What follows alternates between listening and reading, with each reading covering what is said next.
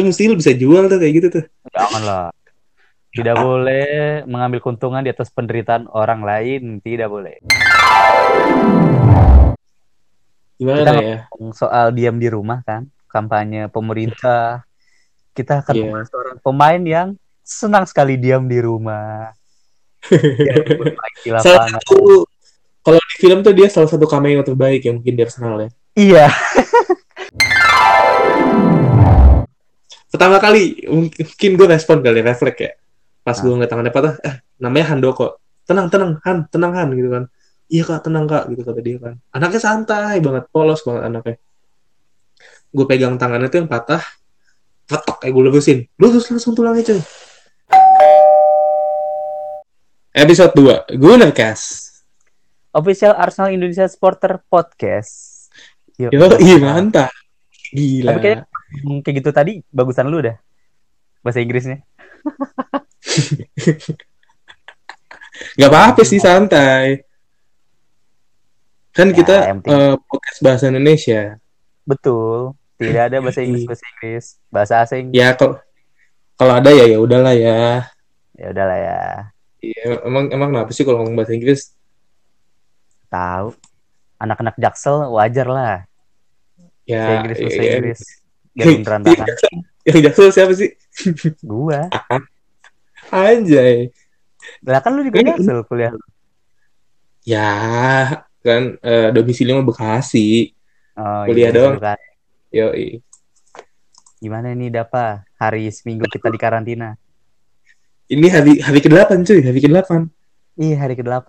Gila cuy. Gimana? Lu gimana gimana gimana gimana? Sejauh Gila, ini gila. hari ke-8 lu. Parah. Sepi parah.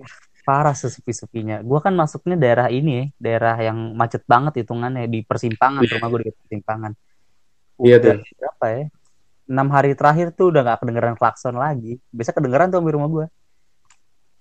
Gua tapi tapi lu sejauh ini selama 8 hari itu lu keluar rumah nggak?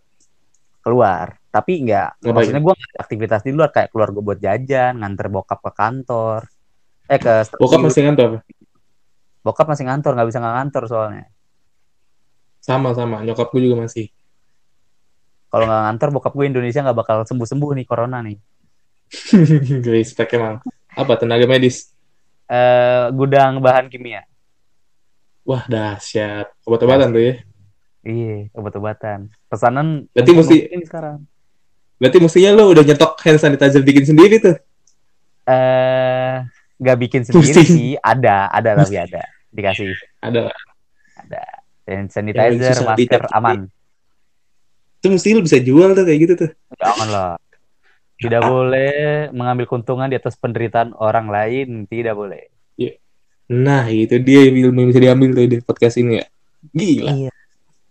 Emang, emang kita itu omongannya berbobot sebenarnya. Sebenarnya berbobot. Ya, Cuman- kalian aja belum pada dengerin semua. Iya, belum, belum. Sejauh ini yang play banyak juga ya. Alhamdulillah, alhamdulillah. Alhamdulillah. Emang ini Alhamdulillah. akun admin Arsenal Indonesia, tolong dipromot anjing. Men- Menyenangkan sekali ya. Iya. Tiba-tiba sejauh.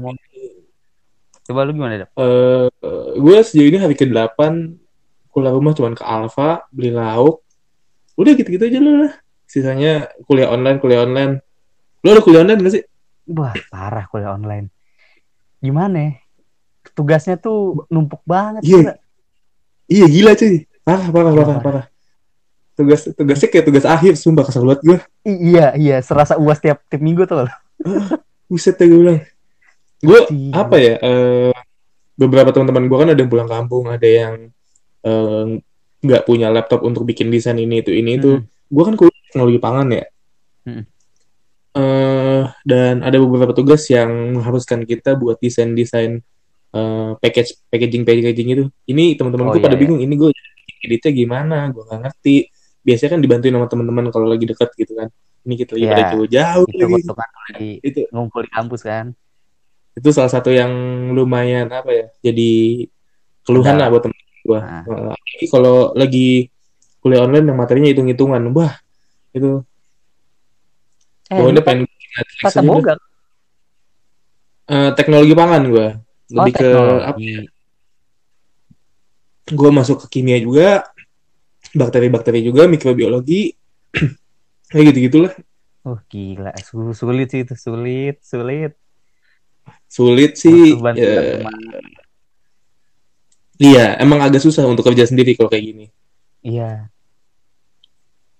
Tapi Terus sejauh juga ini kuliah lu apa tuh? eh, tugas paling sulit lu apa menurut lu selain itu? Apa itu paling sulit?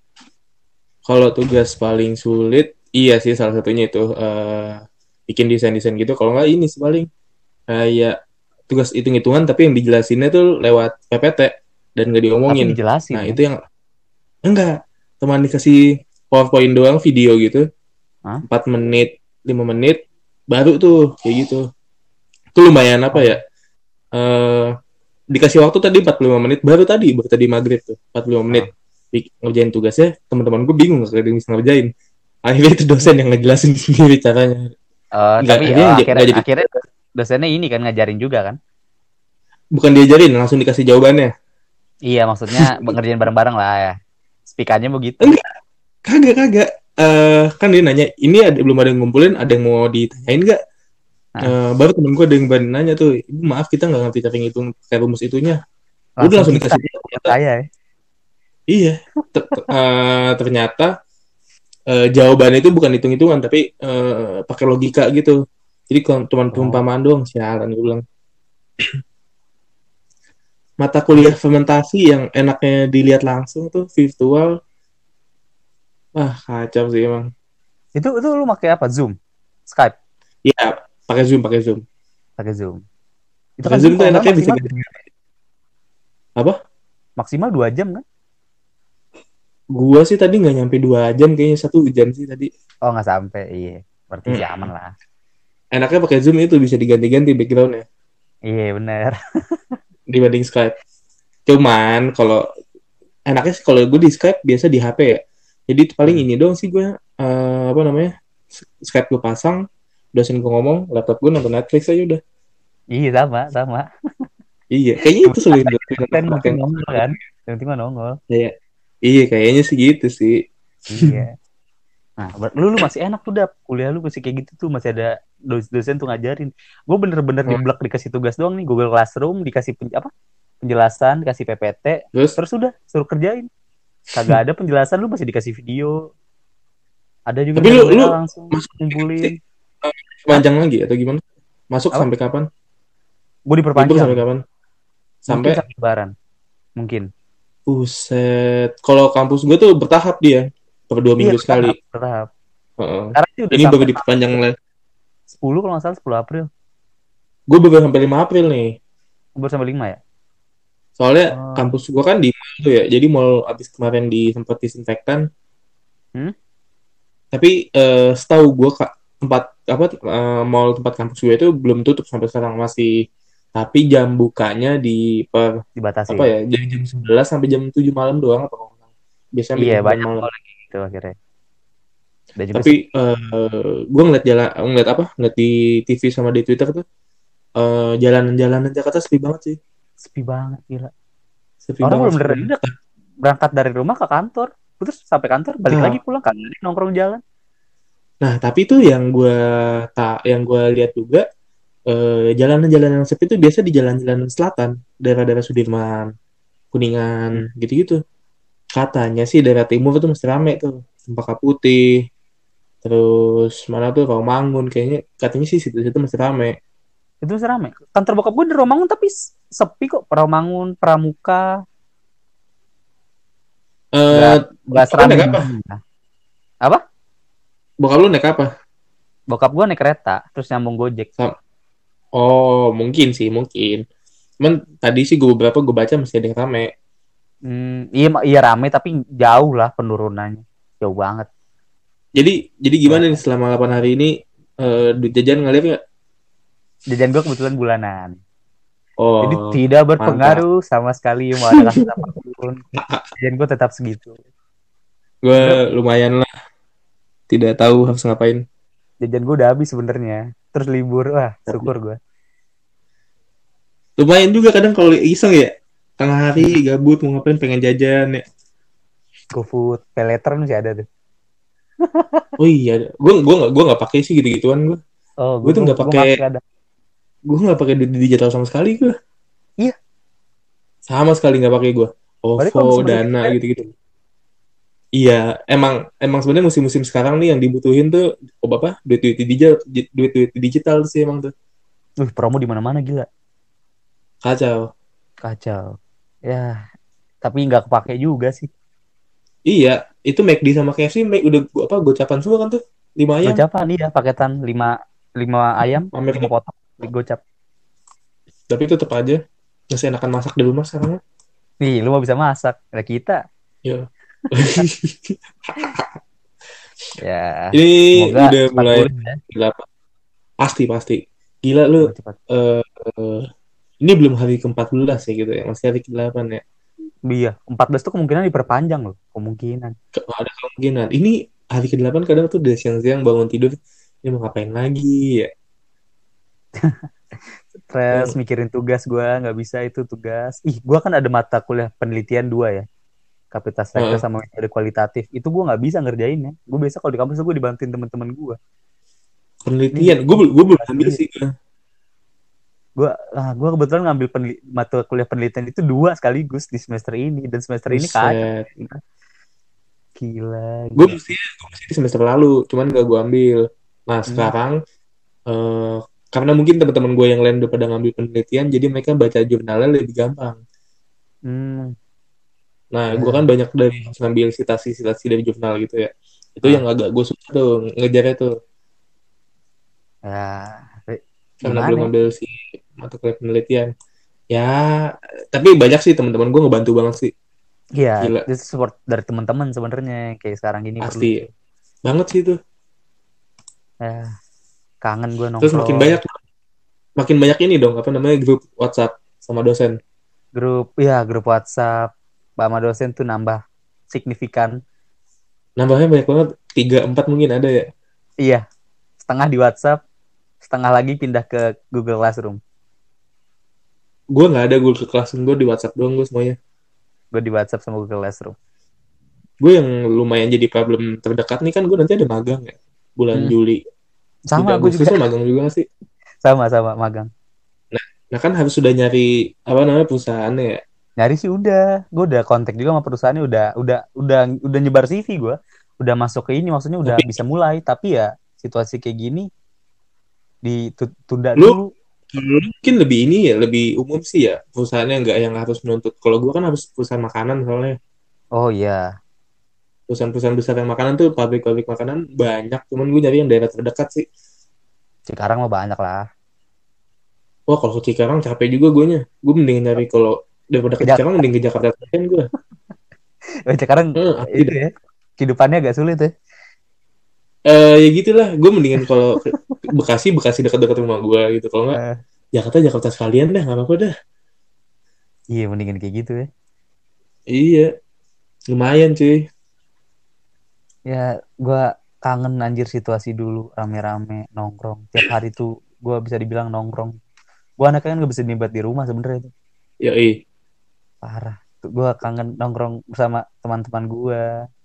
iya Gebetan-gebetan gue gue ini anjir. Ini ini ini ini ini gila. Ini ini kangen boy, kangen sumpah. Kangen. gue gue biasa jam 9 jam 9 malam tuh kalau lagi kosong di rumah yang malam minggu. Hmm? langsung rame tuh di grup chat gue ayo nongkrong nongkrong nongkrong. Ayo ayo ayo gitu kan. Otw otw ini sekarang udah jam 9 jam 10 ini ngapain lagi kita guys? gitu. Udah mulai pusing Sumpah. Gua akhirnya ngerokok gue di atas toren gue jam 2 pagi. Bingung gue mau ngapain. wah Kagak bisa tidur gue. gue gue nggak bisa gue udah udah diem doang gue di rumah udah kamar kalau nggak keluar udah gitu gitu aja udah Kebetulan rumah gue ada rooftopnya ya, eh, asik tuh. hmm. Ngerokok tuh gue ke atas toren. Gila. Eh, gabutnya. di sebelah Kag- lu di sebelah toren banget ya. takut-takutnya lagi gue. Kenapa? di sebelah toren banget Ih persis depan depan toren persis gue ngerokok. Jam 2 pagi. Dulu tuh gue takut tuh biasa kan ah, gimana ya, sugesti malam-malam kan sepi iya pastilah takut-takut hantu gitu tapi sekarang bodo amat lah anjing gue pengen bebas dulu. Sini lu kalau berani temenin gue anjing. Gue butuh temen. Sumpah. cuman teman teman teman teman gue juga cerita eh gue udah mulai ngeliat langit-langit tuh udah ketawa-tawa sendiri gue gila udah mulai pusing Iya. Kacau kacau apalagi apalagi teman-teman yang kuliahnya kayak matematika gitu-gitu mungkin ya kuliah online kayak gimana ya Itu dia. Gue gak kebayang sih. Maksudnya lu, lu yang tadi lu bilang itu gue sebenarnya gak kebayang tuh kuliah lu kayak gimana. Gue aja yang ilmu sosial nih. Pusing apalagi yang ilmu itu kan pengetahuan kan. Hitung-hitungan. itu yang itu hitungan tuh lumayan lumayan ribet gila Parah. apa ya banget. enak enak tuh kalau bisa kalau ketemu kan bisa contoh-contohin langsung ya kan tulis atau gimana bisa dikoreksi teman-teman langsung ini kan agak susah ya Teman pasti prioritasnya punya dia dulu. pastilah Dan fokus kita kebelah. Mm-mm. Apa, lu udah rebahan terus di sebelah tab eh, Google Classroom lu YouTube gitu atau Netflix Heeh. udah Belum lagi cemilan, Ah, makan, lu lagi wah kacau sih itu kopi, gorengan. Eh. AC, AC gue bisa nyala 24 jam ini selama ini gila Ih, kalau gue sih nggak 24 jam sih. Soalnya gue enakan nongkrong di luar. Karena ada rooftop. gue gue nggak gue gue bener-bener anak rumah di oh, di rumah banget gue tadi Iya, pagi doang gini gila.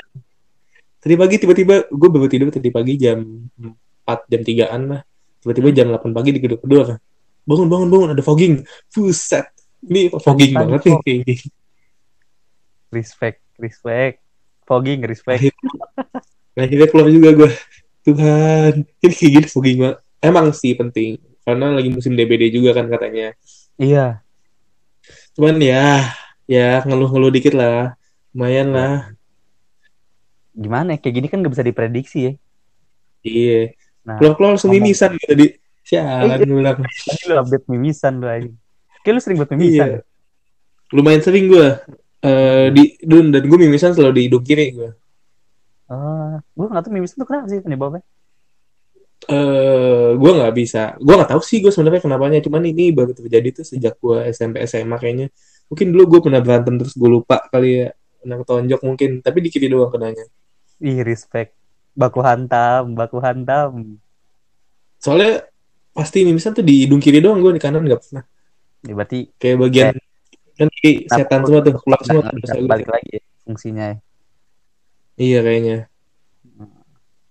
Yuk kita langsung masuk ke recent update aja kali ya. Gila udah 20 menit kita ngomongin gini. Yo, ih. Berapa menit? 20 menit. 20 menit. Intro. Recent update. 20. Arsenal eh Liga Inggris diperpanjang liburnya sampai 30 April. Dan juga ada kabar baik juga dari Arsenal. Mikel Arteta udah divonis sembuh. Ya. Iya. Berarti kemarin itu dia belum Full. positif ya, cuma kayak eh, pasien dalam pengawasan mungkin ya. Eh kabarnya sih positif. Terus kan eh, apa namanya? Eh langsung dikarantina. Dia kan dua minggu tuh. Hmm? Tapi Lebih dari dua minggu kayaknya. semenjak berita rilis Lebih. sampai berita yang baru rilis itu. Mungkin ini kali apa namanya? Eh waktu awal dia divonis positif itu dia setelah Oh, udah beberapa suspek hari. kali, ya? udah iya udah beberapa beberapa hari setelah suspek mungkin Mm-mm. nah sekarang udah dikabarin sembuh Alhamdulillah. Terus ada kata, Eh, ada kabar yang kayaknya dia bakal mulai berlatih sama Arsenal lagi beberapa hari ke depan mungkin. mungkin terus Mungkin. juga eh, salah satu kabar buruknya ada empat tokoh sepak bola ya dari Italia nambah lagi penyebarannya. iya Dan satu dari Cina juga ada. ada satu dari Cina siapa Lord kita semua pasti tahu dia siapa, Malord Fellaini. Terkenal oh iya iya iya iya iya iya iya iya iya iya gue baca gue baca tadi gue iya Malord Vela ini Fellaini. ya ya Fellaini. Gak nyangka gue. Tapi ya, Iya. tapi di, berarti dari semua pemain yang ada di Cina dia pertama ya, yang pemain apa apa pemain non Asia mungkin. Kan Oh iya, Eropa, mungkin. Amerika Selatan. Eh, Heeh. Terus juga Paulo Dybala ya Kalau Dybala awalnya hoax hoax, ternyata beneran. itu Mungkin pagi-pagi subuh-subuh tuh ya beritanya ya? Subuh subuh, subuh subuh, subuh subuh di waktu kita ya. Iya, subuh di waktu kita gue bangun bangun dia setengah enaman tuh gue ngeliat beritanya. Ya Allah, di mana kena lah. Tapi gue baca kayak jam 2 pagi deh itu. Jam 2 jam 3 pagi gue bacanya. Karena singkat gue, gue baca dari lu udah masih tengah malam sih itu jam 2 jam 3an deh singkat gue. Iya, iya, gue pagi, gue pagi. Gue kira gue kira tweetan lu deh. gue kira itu hoax. Tapi hoax masa dua kali, tidak mungkin dong. Iya. Terus juga ada uh, Paolo Maldini ya dengan dan anaknya juga Iya. ya. Maldini bersaudara Mm-mm. ya semoga Anaknya tuh main di mana sih? Milan, Milan ya? juga di Milan juga tapi lagi dipinjem Waduh. kalau nggak salah ya Tapi Itali gawat sih emang nih. Itali gawat parah banget Sampai hari ini masih paling banyak ya kematian ya. paling banyak di atas Cina jumlah kematiannya bahkan Mm-mm. yang terdata Terus juga kalau di Liga Indonesia Liga kan Indonesia kabarnya Indonesia kita mau lockdown ya katanya. kabarnya tapi eh, sesuai industri eh gue baca gue baru dapat video tadi yang Kang Emil yang soal kita Iya. mau tes masif itu presiden nggak memilih opsi lockdown tapi memilih tes masif tes, Tes massal. gitu Eh, bukan massal kalau massal tuh kan berame-rame kalau masif itu Mm. dia datengin ke kita Oh, apa kayak sensus gitu ya? iya nah diutamakan tuh kayak daerah-daerah merah Zona-zona merah. hitungannya udah ke oranye oranye ke merah soalnya beberapa beberapa RT dari rumah gue ini tiba-tiba tuh ada tetangga yang meni- empat orang meninggalnya berurutan tuh lu dalam jangka waktu seminggu Wah. Innalillahi wa inna ilaihi raji'un. dan satu lagi itu bapak dan anak dan itu meninggalnya jeda waktu nggak sampai seminggu bapak dan anak itu. Itu suspek atau positif? Nggak tahu atau nggak ada nggak ada di, di data sih nggak kelihatan tapi semoga aja mungkin emang dia punya riwayat penyakit lain semoga saja ya kalau kalau dia kena berarti mungkin bakal banyak dong kena tapi di sini sih sejauh ini baik-baik aja daerah. Ada kemungkinan sih. ada kemungkinan ya kan selama belum ada rilis resminya kan spekulasi bakal terus ada. Iya, iya, iya. Eh, Bekasi sih udah mulai masuk zona merah, tapi Bekasi kota. Gua nggak tahu sih kalau kabupaten kayak gua. Sama Cibubur pun juga. Tadi temen gue baru bilang Cibubur zona merah. Jadi kemungkinan itu sih yang bakal diprioritasin duluan ya. Nah, iya kayak orang-orang kayak gitu terus pekerja-pekerja yang eh, interaksi sama orang banyak dagang pasar eh, penjual pedagang dan lain sebagainya orang-orang camat pe- pejabat desa terus yang ketiga Ini ya se- selama berapa ya? apa? Tiga hari, empat hari kayak nyokap gue di rumah. eh belum ma, ma- nyokap gue tuh nggak mau nggak mau ke pasar dulu. Jadi lumayan bingung nih beli bahan makanan tuh. Kadang Hmm, ya kalau beli bahan makanan tapi itu perlu sih Iya, masalahnya gue jadi eh, belinya sekarang di Superindo gitu-gitu sih. Pasar lagi nah bukannya dihindari itu jauh lebih bahaya Nah, karena lingkungan tertutup kan eh, seenggaknya kan pas masuk tuh ada hand sanitizer-nya lah, ada ada ini ada pencegahannya lah. ya dibanding Hmm, soalnya kalau ke pasar kan lebih apa ya? Lebih intens mungkin ya, Yo, iya. sentuhan-sentuhan. terlalu freestyle lah di pasar Iya, lebih barbar soalnya. iya Soalnya pasar-pasar deket-deket rumah gue tuh masih pada penuh soalnya. Gila. masih ramai itu masih ramai banget pasar-pasarnya itu. Ya normalnya kayak biasa aja pasar. Hmm, kalau pasar-pasar deket rumah Lumayan gue sih juga. eh, nggak rame nggak ya standar sih pasar kecil Terus gue baru dapat kabar dari Liga 2 Indonesia juga. Hmm? Eh, Sriwijaya FC bilang eh, sebaiknya Liga 2 tetap dijalankan. Menurut lo gimana? bercanda bercanda nih gak asik Heeh ya, gila ya. gila emang emang mau ada pemilihan Soalnya- apa sih di Sumatera Selatan Enggak. Soalnya ya iya ya itu yang itu yang, yang sudah terjadi itu kan ya. iya kan kita semua ya Kalau nggak lah. umum lagi lah ya kalau ini saat ini keluhannya katanya eh, mereka bayar pemain tapi pemainnya nggak ngapa-ngapain gitu kan. main iya Jadi- iya. Ya, ya itu juga jadi apa ya lumayan lah jadi tekor isu tekor hmm, tekor lah bisa dibilang. Cuman menurut gue ya gimana ya? Nyawa yang lebih penting daripada apa pun Iya, mungkin Kan. ekonomi bisa diperbaiki lagi ke depannya. Cuman kalau nyawa kan gak ada yang bisa dikembaliin. iya nyawa nggak bisa dikembaliin lu tau gak sih ada satu pemain bekas pemain Chelsea kalau nggak salah yang dia main Yoi. di Liga Turki dia memutuskan kontraknya karena liga tersebut menolak berhenti gue lupa siapa namanya Moses apa Victor apa Moses. Denobi Mikel pokok pemain pemain dari Afrika sana dia main di salah satu klub Turki karena liga tersebut menolak berhenti akhirnya dia memutuskan kontraknya berarti dia sayang sama nyawanya kan Iya, sadar diri dia. sadar diri akhirnya setelah itu liga Turki stop Yo. Tapi sekarang liga tuh masih berhenti semua kan langsung satu satu Hampir ah, satu satu bumi ini. Iya. Eh, lu eh, tahu gak sih weekend kemarin tuh eh, for apa 433 ya? Heeh. Update berita Oh. Persija. Iya, saking nggak ada Saking saking nggak ada ini ya. Persija impor Bayangkara dua sama. Ya mungkin buat naikin Saking traffic. ada Iya, nggak ada berita apa lagi soalnya. Iya. Terus Ya, juga hmm, perkembang gue kemarin sempat lihat perkembangan cedera eh, si Cedric Suarez tuh udah mulai aktivitas sih dia. Mm-mm. Sempat dimention kan di episode yang lalu Cedric Suarez eh Betul.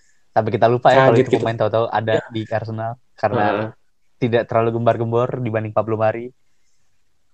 iya, ya. iya kita doakanlah semoga cederanya dia tidak mengganggu performa nanti dan ya tidak seperti pemain yang akan kita bicarakan di segmen selanjutnya ya. Yang cederanya gimana kita ya? Soal diam di rumah kan, kampanye pemerintah. Kita akan membahas seorang pemain yang senang sekali diam di rumah. Di Salah satu kalau di film tuh dia salah satu cameo terbaik yang mungkin di Arsenal ya. Iya. Kok sama baca Cameo artikelnya. terbaik. mungkin ya. Emang emang agak- agak pendalaman materi kita agak sulit kali ini nih. Mm-mm. Tapi tetap akan kita bahas Abu Dhabi Bahas Abu Dhabi. di segmen selanjutnya.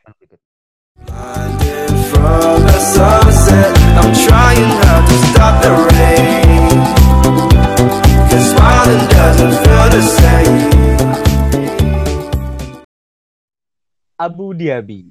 Salah satu cameo terbaik di Arsenal. Gue baca ini dari Football, Football Tribe sih. Yo, sama-sama. Gue juga eh, menghimpun beberapa dari artikel-artikel yang dibaca sih. Atau yang biasa disebut Fasiriki Abu Dhabi. Fasiriki ya, bukan Fasirikinya di tengah ya? Abu Fasiriki Dhabi. Ada yang bilang begitu juga, ya. Tapi Ya, nama orang ya intinya. Abu, Dhabi, Abu Dhabi lah ya intinya. Hmm. Yang kita kenal sebagai apa ya? Kalau gue eh, apa sih yang lo yang lo inget tuh dari Abu Dhabi itu? Mungkin kita banyak yang nggak inget kali ya. Pertama kali gua nonton Arsenal waktu itu 2011 atau 2012 gue lupa.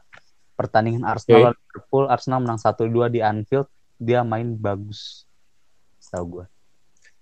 Gua pribadi kalau nonton langsung kalau nonton langsung mungkin gue gue lupa kali ya kalau ngeliat yang dia langsung match cuman kalau eh apa ya hmm, karena gue main PS banget dulu tuh ya Iya. jadi dia salah satu yang pasti gue pilih jadi gelandang bertahan sih untuk di Arsenal duetnya sama. sama Arteta sama Cazorla juga sempat Dulu di PS2 tuh dia asik banget sih. Gua waktu itu pas mainin dia tuh masih di PS2 gue. iya badannya tinggi tinggi 191 cm Mm 1,91 meter itu Buat di PS. termasuk tinggi banget ya gila itu mesti standar kiper sih gitu. Iya, atau back tengah atau striker. Iya, karena uh, pemain-pemain setinggi itu di gelandang bertahan tuh dikit banget ya. Kayaknya jarang. Eh dia Maya Torre tinggian siapa? Apa sama? Ya, ya Torre. Uh, kalau kayaknya kalau sekarang tuh Fabinho yang tinggi kan. Fabinho tapi kayaknya nggak setinggi Diaby deh. Masih 180-an. Mungkin 188. Fabinho 188. sama Yaya Torre tingginya sama 188. 188 kan. Oh, berarti tinggian Diaby. Dia dia. salah satu yang salah satu yang paling tinggi dia. Hmm. Mungkin apa siapa ya lawannya kayak Nemanja Matic mungkin sih. Kayaknya sama mati sama Fabinho deh. Mungkin terlihat lebih tinggi Mungkin sih. sih aja. Atau Matic lebih pendek kali ya. Ya, maksudnya buat ukuran gelandang ber dia dia bukan gelandang bertahan sih sebenarnya. Dia bisa bermain di Iya. mana pun. Oh. Nemanja Matic ternyata lebih tinggi, 194 cm. Oh, 194. Wih, gila. Iya, juga ya. gila, tinggi. Tinggi tinggi. Tapi eh, mungkin karena badannya agak lebih lebar ya dibanding Abu Iya. Dhabi yang gangkung banget ya. Kaki panjang banget sih. Iya. Mungkin kalau dilihat di PS tuh udah paling kelihatan banget langkah Asik sih. langkah kakinya lebar, kepalanya pelontos gitu kan, hitam. Nomornya dua, khas bajunya panjang. Nomor dua. Khas banget itu, khasnya dia banget sih. Hmm. Gua Mm-mm. gua gua kalau main PS tuh nggak pernah nggak masukin dia di squad ya gue kan kalau main ML tuh biasanya tuh Biasanya tuh Oh. pemain-pemain kecil tuh gue buang tuh. Master Dia gue duetin sama Ramsey. Wilshere tuh gue buang. Iya, Wilshere tuh salah satu yang pasti gue buang. Soalnya gue agak bingung Wilshere mau gue tempatin di mana sih soalnya. Eh gue lebih ke nggak bisa mainin dia sih kalau di PS. Kalau di PS. Sama, Gua- sama, sama. Masuk salah satu gelandang terbaik. Peringkat tiga Ballon Iya. d'Or. Asu, asu. gue lebih bingung sih soalnya eh gue kan banyak pemain di sayap kalau di PS ya. Jadi agak nggak kepake sih dia. Oh, berarti lu mainnya lari ya? Mm-mm, pelari gue. Kalau di Iya. Master League apalagi. Yang udah pasti nggak bakal mau cabut ya Walcott lah pasti. Iya.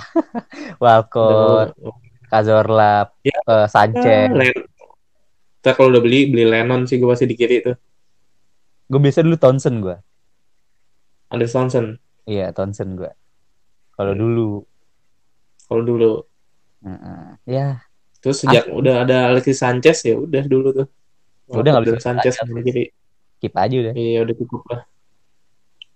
Tapi waktu pas zamannya pas zamannya Abu Dhabi di Arsenal tuh eh waktu main PS tuh enak banget tuh pakai Gervinho tuh nggak lo? iya Gavinho Oh, di PS tuh psych tuh statistiknya. yang dikabar dikabarkan katanya si Nicolas Pepe ini katanya ini bakal jadi Gavinho kedua nih kayaknya. Kayaknya, tapi kan baru baru ya udah lama sih ya. Udah satu musim ya hitungan. Udah lumayan ya. Tapi ya menurut gue perkembangannya lumayan lebih jauh sih. Cuman emang dulu Gavinho tuh salah satu big- eh, penyerang sayap yang agility-nya lumayan bagus ya. Iya, Klotokan dia mainnya bisa dibilang. lebih ke apa ya? Nggak nggak ada pola sih kalau gue bilang. Iya nggak ada polanya udah gue cek sana gue cek sini Ya, di sana Iya, biasanya ngacak-ngacak aja. itu, Balik Hmm, lagi, ulang. iya. Ya, gitu Terus lah. kalau kita balik lagi ke Abu Dhabi, dia lahir, dia tuh punya dua dua apa? Dua kenegaraan ya. Wajar warga sih, eh, negaraan. banyak pemain Prancis yang kayak gitu. Mm, banyak banget. Banyak Nah, banget, tuh bisa disebutin. Wow, banyak lah kalau bisa disebutin. banyak lah. Tapi ya kita fokus ke Diaby. Pogba gitu-gitu ya. Eh, Diaby itu keluarga Iya. negaranya apa tuh? Selain Perancis, Prancis dan Pantai Gading. Pantai Gading. Pantai Gading. Klasik ya. Mungkin kalau Eh, dia dulu, mungkin kalau dia tetap di Pantai Gading, mungkin dia bakal satu uh, tim sama Yaya Torre gitu kali gelandang bertahan ya. gila. Kayak Mengerikan Torre banget sama ya. Diaby. Terus strikernya itu si Gervinho, Drogba lah. Drogba. Eh Gervinho Salomon Kalu. Kan? Iya, sama Salomon Kalu. Sama Salomon Kalu. Terus backnya tuh Kolo Kal eh, Kolo Torre. Kalau Torre sama eh eh, Bam ah Bamba Gana yang gue lupa. Gue gue dulu di PS2 tuh lumayan sering pakai tim-tim Afrika soalnya. Iya, gue pakai Pantai Gading sih sering gue. Soalnya tuh kalau main kalau- main pakai negara tuh taruhan tuh asik tuh pakai Afrika tuh. Siapa Oh, aja gue selalu pakai Ghana. tuh pasti gol tuh. Gue selalu pakai Ghana gue kalau Afrika. Ghana siapa tuh ah, yang asik ya? Eto'o ya? Enggak, kalau Ghana itu Asamoah Gyan. Ah, suka semua gian. Eh, Eto'o masih Ghana bukan? Hmm. A- a- Eto'o Kamerun. Oh, Kamerun. Gue dulu tahun berapa tuh yang 2010 ya yang Suarez handsball di kotak penalti itu lawan Ghana. Hmm? Itu gue dukung Ghana banget itu saat itu. Asamoah Gyan. Dukung Ghana Penyerang karena MPS. penyerang sa- eh, gimana ya? Eh dia model nyerangnya tuh bener-bener kayak panah. Oh ya. Lurus. Tiga orang di depannya tuh si Asamoah Gyan, A- A- si Andre Ayu sama Jordan Ayu tuh. Oh iya, asik tuh. Mm-mm. Gelandangnya kan ada si Essien. Yoi, Asian masih mantap tuh 2010 tuh. Masih di Chelsea kan? ada Kevin Vince Boateng Boateng. dan ada namanya Derek Boateng tuh gelandang bertahannya. Terus di back kirinya ada si Kwadwo Asamoah, Gua doa semua itu Juve. ya?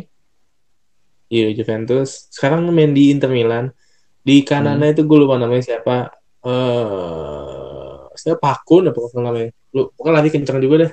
Ya emang asik sih buat main-main pakai tim Afrika gitu. Mm, Salah satu itu salah satu tim yang gue suka sih negara yang gue suka Ghana. Nah, balik Terus lagi kalau- ke Abu Dhabi lah. Abu Dhabi. Abu Dia Dhabi. kalau dilihat tahun dia bermain di Arsenal Panjang. legend sih bisa dibilang. Karirnya panjang. Sembilan tahun. Sembilan tahun. sembilan Masuk sih masuk 2006 awal ya. masuk Mm-mm. 2006 awal bakal di Mm-mm. eh, dibilang bak- sebagai penerusnya Patrick Vieira Iya, seperti Kenapa yang Patrick sempat dimention di episode selanjutnya ya. Eh, Ah. sebelumnya. sebelumnya. Patrick Vieira kan eh, hijrah ke Juve tuh pas di musim ini. Mm-mm. Abu Dhabi katanya disiapkan untuk penerusnya Patrick Vieira terus juga dibilang tuh waktu itu salah satu calon bintang masa depan karena masih muda banget kan datang ke Arsenal tuh Mm-mm. 19 Iya. ke 20 tahun gitu lupa Terus kalau ditarik lagi di karir junior Ah. dia sempat di ini ya, sempat di Paris Saint-Germain ya, hmm, tahun emang, 2001 emang, 2002 emang jago sempat dia di situ. Terus dia Ya, sempat di ada namanya eh Claire Fontaine. hmm? Di situ dia berantem sama Ben Arfa. Hatem Ben Arfa musuhnya Unai Emery Yoi. Musuhnya Unai Emery. di apa di klub kecil itu Fontaine itu dia sempat berantem sama Ben Arfa di akademinya. Itu bisa dilihat di YouTube berantemnya dia tuh. banyak Terus sih. dia mulai karir seniornya di Auxerre ya, aja Auxerre ya. Tahun Auxerre. 2004 sampai 2006 tampil 10 kali dan gol satu kali. Lalu baru diboyong sama Arsene Wenger ya 2006. berarti Wenger ini termasuk judi nggak sih waktu ngambil dia kalau penampilannya baru 10 kali di tim senior berarti kan itu Mungkin karena sesama Prancis kali ya, ada darah Prancis juga. Oh ya. Narik ini warga lokal ya warlock pada masanya kan ya, rasanya tapi juga? Gelandang-gelandang gitu. dia pertama kali cedera itu tahun 2006 pas match lawan Southampton kalau nggak salah ya. Di awal banget ya, awal-awal karir di dia awal di banget Arsenal. itu Diaby itu di tackle sama namanya Dan Smith kalau nggak salah. Dan Smith. Sekarang main di mana Dan Smith? Udah nggak Oh. tahu udah. Gue tidak tahu itu pemain di mana. Soalnya ada salah Kalau satu tahu di sini disebutin nih di kalau Abu Dhabi itu. Oh ab- di eh, pada laga kontra Sunderland tanggal 1 Mei 2006 dan Smith yang nekelnya Itu match pertama dia. cedera. Ma- eh, cedera pertama dia. Cedera yang dia dapetin pertama yang dia mungkin karena waktu itu dia mikirnya masih muda dia kena cedera ankle tuh waktu itu Jadi kayak mikir- masih santai aja dia. ya. masih santai. Oh aku masih 19 atau 20 tahun. Mungkin ketika aku pulih aku akan bermain seperti biasa. Ternyata setelah dia pulih eh permainannya itu udah nggak nggak kembali ke seperti performa dia sebelumnya. Kaki dia itu udah nggak selentur seperti biasanya. Ada ada kendala lah ketika dia berlari ketika dia pengen melakukan gocekan-gocekan kayak gitu. Dia kehilangan fleksibilitasnya. Sebagai pemain gelandang Dan- butuh banget fleksibili- fleksibilitas kan Dan menurut gue juga dia sebagai seorang gelandang bertahan atau gelandang center yang tinggi dan kaki panjang banget, dia salah satu pemain yang punya olah kaki, apa olah bola yang cukup baik ya. cukup baik buat pemain setinggi itu kan. Mm-mm. Biasanya pemain kayak gitu kan buat tembok doang. itu. Dan kaku biasa gerakannya. Ini dia lumayan lincah ya. Lincah hitungannya. Heeh. Dan kalau bisa dibilang match terbaik dia, salah satu match terbaik dia tahun 2012 ya lawan Liverpool. Itu kita menang 0-2 di Anfield. Hmm, golnya salah satu di Cazorla bukan sih kalau salah? Golnya Cazorla, satu lagi eh, Podolski apa kalau nggak salah. Iya. Podolski di sayap kiri tuh ya. Iya. Waktu itu gue inget tuh waktu Arsenal baru-baru beli itu kan beli bareng tuh Cazorla, Giroud. Podolski. Nah itu Giroud, Heeh. Podolski tuh tuker-tukeran tuh mainnya. Kadang Iya. yang striker, kadang Giroud yang striker. Kocak sih. Itu pada masa itu Giroud masih kencang tuh larinya tuh ya. Masih kencang. Oh masih sempat dipasang sayap kok. Eh soalnya eh, kalau gua nggak salah kan dia sebelumnya bawa Montpellier eh, juara tuh kan. Hmm, promosi Montpellier juara terus top skor di Ligue 1. Iya, katanya juga kan katanya Giroud bisa bawa Arsenal juara nih pada musim itu nih.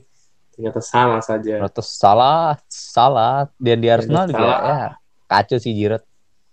Ah musim pertama. Ya, s- hmm, bisa dibilang gua nggak gua bilang dia sebagai seorang striker yang bagus banget sih di Arsenal.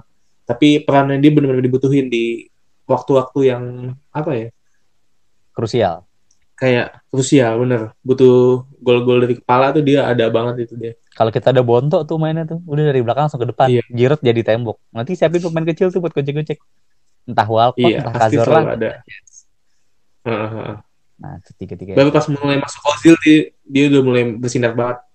Iya. Tahu-tahu Giroud udah 98 gol ya di Arsenal. Mm, Eh, iya. nggak nggak nyangka gitu ya Gak nyangka gue. Padahal kita remehkan. Ternyata lumayan. Ternyata lumayan. terus juga si Abu Dhabi ini eh di total 9 tahun di Arsenal total penampilan 150 berapa 180 match. 180 match golnya berapa Golnya itu 19 kalau nggak salah. Iya sih. 19 eh gol, kalau Asisnya cuma 14 berapa? 14 Oh, 14 gol. terus Dan- dia sempat dipanggil ke timnas Prancis juga ya Sempet, sempet. Timnas Prancis 2010 kalau nggak salah. eh dia masuk awal Prancis U19 Hmm. Oh, di Prancis sendiri tuh. berapa di tuh? U19 tuh dia tampil 12 kali golnya 0 kali mungkin kalau yang ngasuhnya Indra Syafri mungkin dia bakal lebih bagus kali ya U19 Tergantung siapa yang mengolahnya. Tergantung siapa yang Iya, mengolahnya. Lalu di Prancis U21 dia tampil dua kali tanpa mencetak gol satupun. Masuk tahun 2007, 2007 dia masuk timnas Prancis, tapi cuma main di laga-laga sahabatan gitu-gitu Iya. doang. Masuk 16, eh, tampil 16 kali dan mencetak satu gol. Lumayan lah ya. Buat pemain yang Mm-mm. kaki kaca. Bukan kaki kaca, bukan kaki kaca lagi nih. Apa tuh? Wah, Kalau bukan ben apa ya? Rambut nenek kali ya? rambut nenek, rambut nenek. Tidak ada kelenturan, eh tidak ada pos kol apa tuh namanya itu? Kena, kena air langsung luntur dia tuh. Iya hilang, kena air langsung Hmm, hilang. kacau, kacau. Tapi tetap sih menurut gue dia salah satu pemain yang pasti bakal gue pasang kalau main PES kalau ada pakai Arsenal sih. Mm-mm. Salah satu pemain yang memorable banget ya. asik-asik buat mainin di PS. Ternyata Dan juga dia dapat ini ya dua dua apa? Dua trofi ya. Selama Tapi di Arsenal dia masuk nggak sih di line up? Tahu gue nggak masuk deh. Yang di dia di English di English Super Cup winner doang masuk. Oh ya Super Cup, Community Shield berarti ya. Satu lagi satu lagi dia juara Eropa Under 19 U19 ya dia Prancis. Oh iya. Terus Nah. dia habis dari Arsenal juga dia ke Marseille ya. Abis itu dia pindah ke Marseille. Dia dia kayaknya udah eh, capek di Udah ya. Arsenal. Udahlah pulang kampung aja lah. Nah, Total tuh 41 kali cedera ya kalau nggak salah ya. Gila, itu salah satu main dengan cedera paling banyak mungkin ya. Cedera paling banyak. Cedera paling banyak di Arsenal. Mungkin dalam sejarah ya. Mungkin Dan semuanya cedera yang berulang. Di dibanding lutut, Wilshere deh kali ya. Wilshere tuh lama.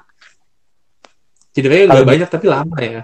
Iya, dia cedera sekali-sekali tapi sering. Eh, tapi lama. Kalau Diaby sering. Iya, bentar-bentar ya- sering gitu kan. Bentar. Makanya mungkin dia tuh kalau ankle tuh mesti diobatin ke ini tukang obat tuh. Mande Iya sayang sih di sana nggak ada ya tukang obat ya. nggak ada.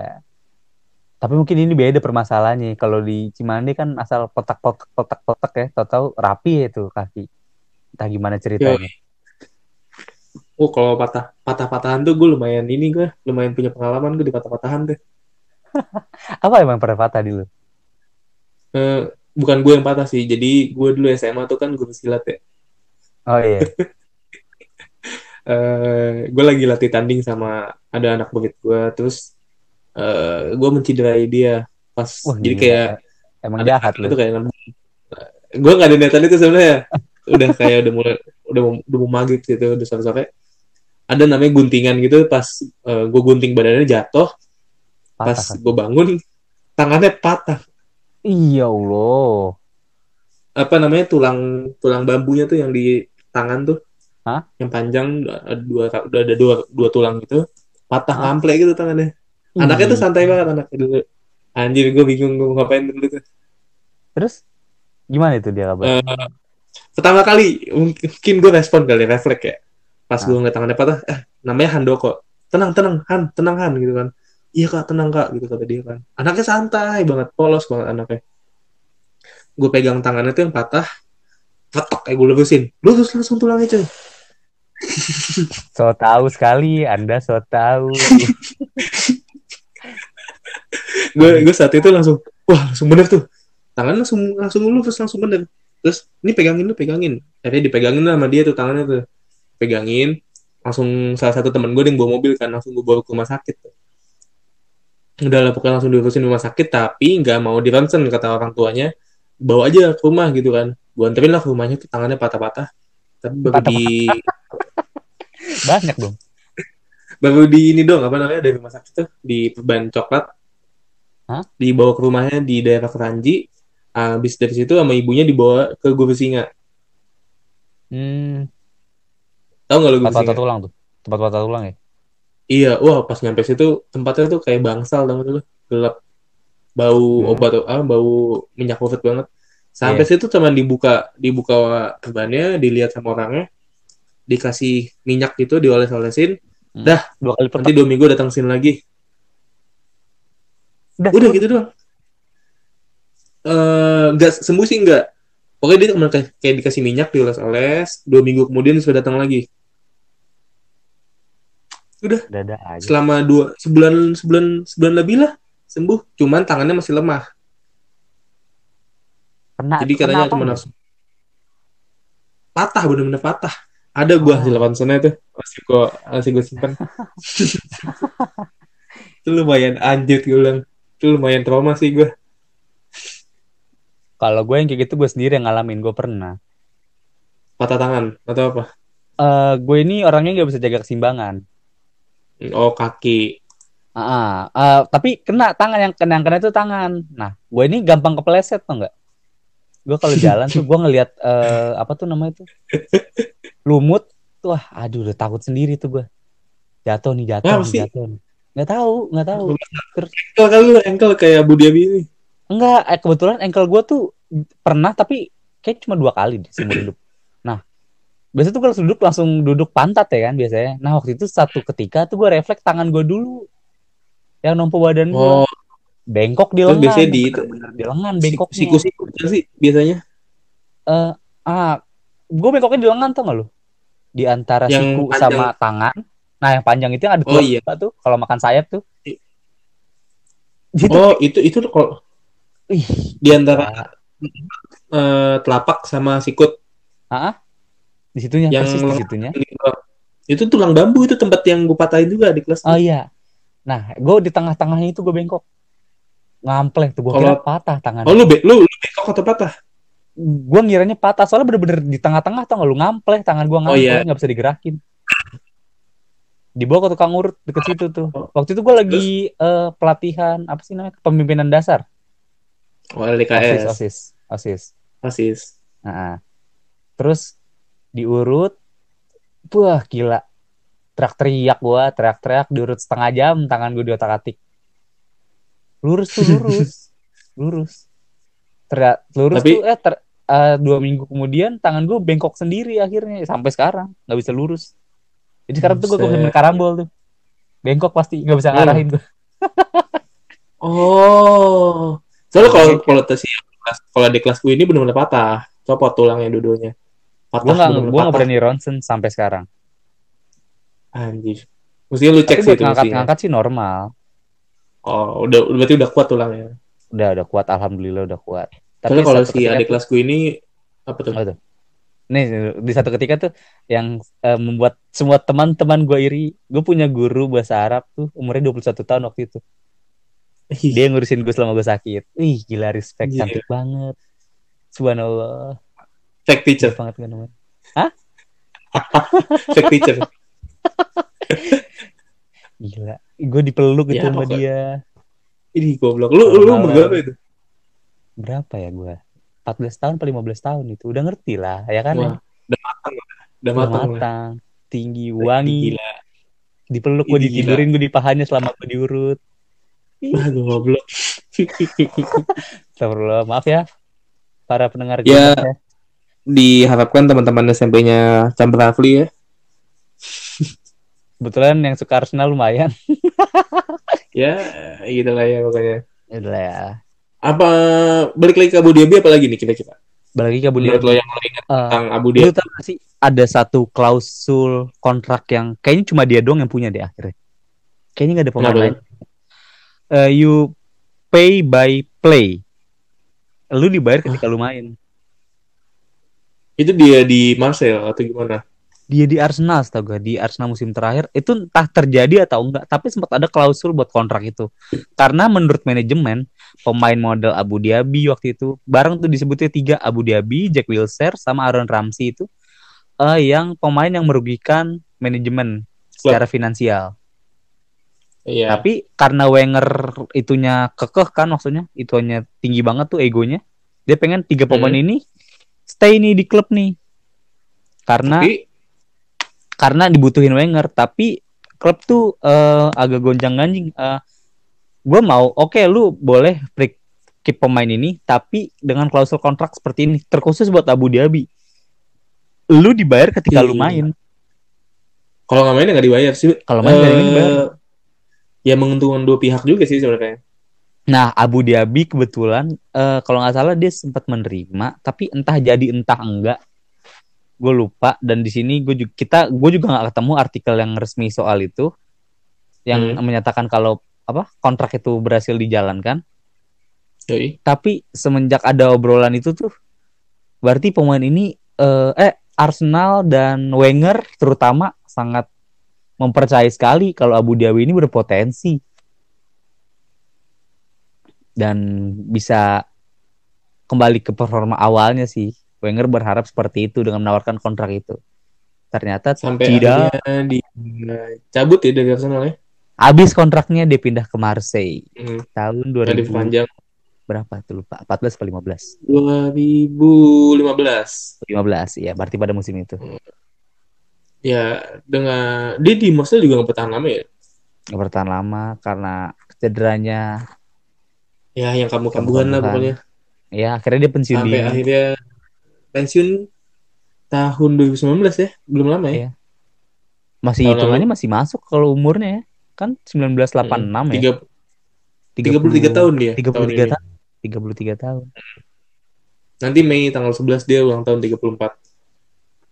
sayang sekali ya Budi Abi Ketika umurnya Ronaldo yang umuran sama dia masih lari-larian sana sini ya, dia Ronaldo harus banyak lah pemain Koscielny juga seumuran dia kan? sosial nih iya kalau nggak salah sih. Cuman yang nggak gimana ya? Eh ketika Ronaldo seumuran dia masih bisa lari-larian di luar sana, seorang Abu Dhabi ini umur 34 tahun sudah harus di rumah aja. iya iya, di rumah aja dia kayaknya sebelum pemerintah semua negara kampanye di rumah aja di rumah aja dia sudah melakukan itu terlebih dahulu Sudah, sudah melakukan dari tahun lalu dia. terlebih dahulu bertahun-tahun Yo, sebelumnya iya. Dan dia salah satu pemain muslim yang hafal Gak Yang banyak taat. jus ya yang taat dalam beragama Dan- dia hafal banyak jus Lumayan. Ya bisa dibilang salah satu contoh pemain sepak bola muslim yang apa ya? Jadi panutan lah ya. jadi panutan sering dijadikan contoh-contoh dari artikel-artikel muslim ya Yoi. lah Dah, mungkin kali ini buat episode kali ini gini aja dulu kali ya. gini aja dulu tidak terlalu banyak Segini. membahas soal sepak bola karena Kita- Ya, lagi santai-santai juga lah ya. iya kita butuh rehat dan sepak Butuh bola rehat juga rehat Heeh. Ya buat kalian semua yang ngedengerin ini semua stay healthy, stay well. Iya. Bener-bener udah di rumah aja dulu ya. Iya, Jangan jangan tambeng anjing. Eh, lu jangan tambeng. Tolong ini. Tadi lu lihat nggak Arsenal udah posting tuh eh kampanye buat diem di rumah, stay at home kan? Stay at home ya, Iya, iya. Iya, stay at home. Stay at home. Tolong ini diturutin Iya, tuh. Pokoknya bener-bener diaminin dulu lah semua omongannya. Ya, semoga hal ini cepat pulih ya. Cepat semua semua ini cepat berlalu bener. Semoga kita kembali pulih. Kalian jangan tambeng-tambeng, kurang-kurangin nongkrong. Kalau kangen dia Hmm. bisa video call, bisa Skype. Ya kalau enggak ya udahlah Iya, ya. Sabar, tahan-tahanin. Ya, semoga ya udah kangen lah kita nongkrong-nongkrong nonton bola lagi kan malam mingguan. Kangen gua kangen Gila. banget. Kalau gini sih sebenarnya pesan gue sih. Kalau lo semua pengen lo nongkrong-nongkrong lagi, nonton bola lagi, ya lo stay di rumah dulu aja dah. Semoga Ikutin. ini semua cepet kelar jadinya kan. Biar kita cepet tau nggak lu? Nggak ada yang pengen kayak gini lama-lama. Iya. Ekonomi ya semoga hancur. belum puasa mak- Heeh, udah kelar lah ya. udah kelar semoga. Yaudah, mungkin episode ini segitu dulu aja kali ya. Jangan lupa follow kita di Instagram kita masing-masing. Gue Dava Alvar. Gua ada Chamber Rafli di semua sosial medianya. Gila. Yoi dan follow juga akun Instagram Arsenal Indonesian Supporter. di ID underscore Arsenal, apa ID Arsenal, pokoknya cari aja ID Arsenal di Twitter ataupun IG. Yo, udah gitu ya sampai jumpa di episode selanjutnya dari Podcast. Dan di sini gua Chamber Rafli pamit. Yo, Dafa cabut. Lu pamit, Dadah. gue cabut. Ya, Yo, dadah. dadah. Dadah, dadah, dadah, dadah.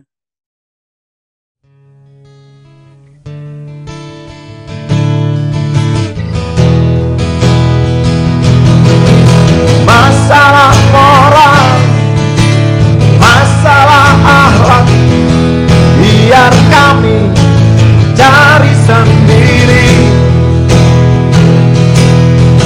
Urus saja moralmu Urus saja akhlakmu Peraturan yang sehat Yang kami mau.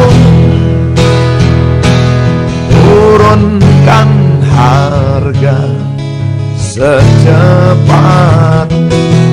Berikan kami pekerjaan tegakkan hukum setegak-tegaknya adil dan tegas. Tak pandang bulu pasti ku angkat engkau. Menjadi manusia setengah dewa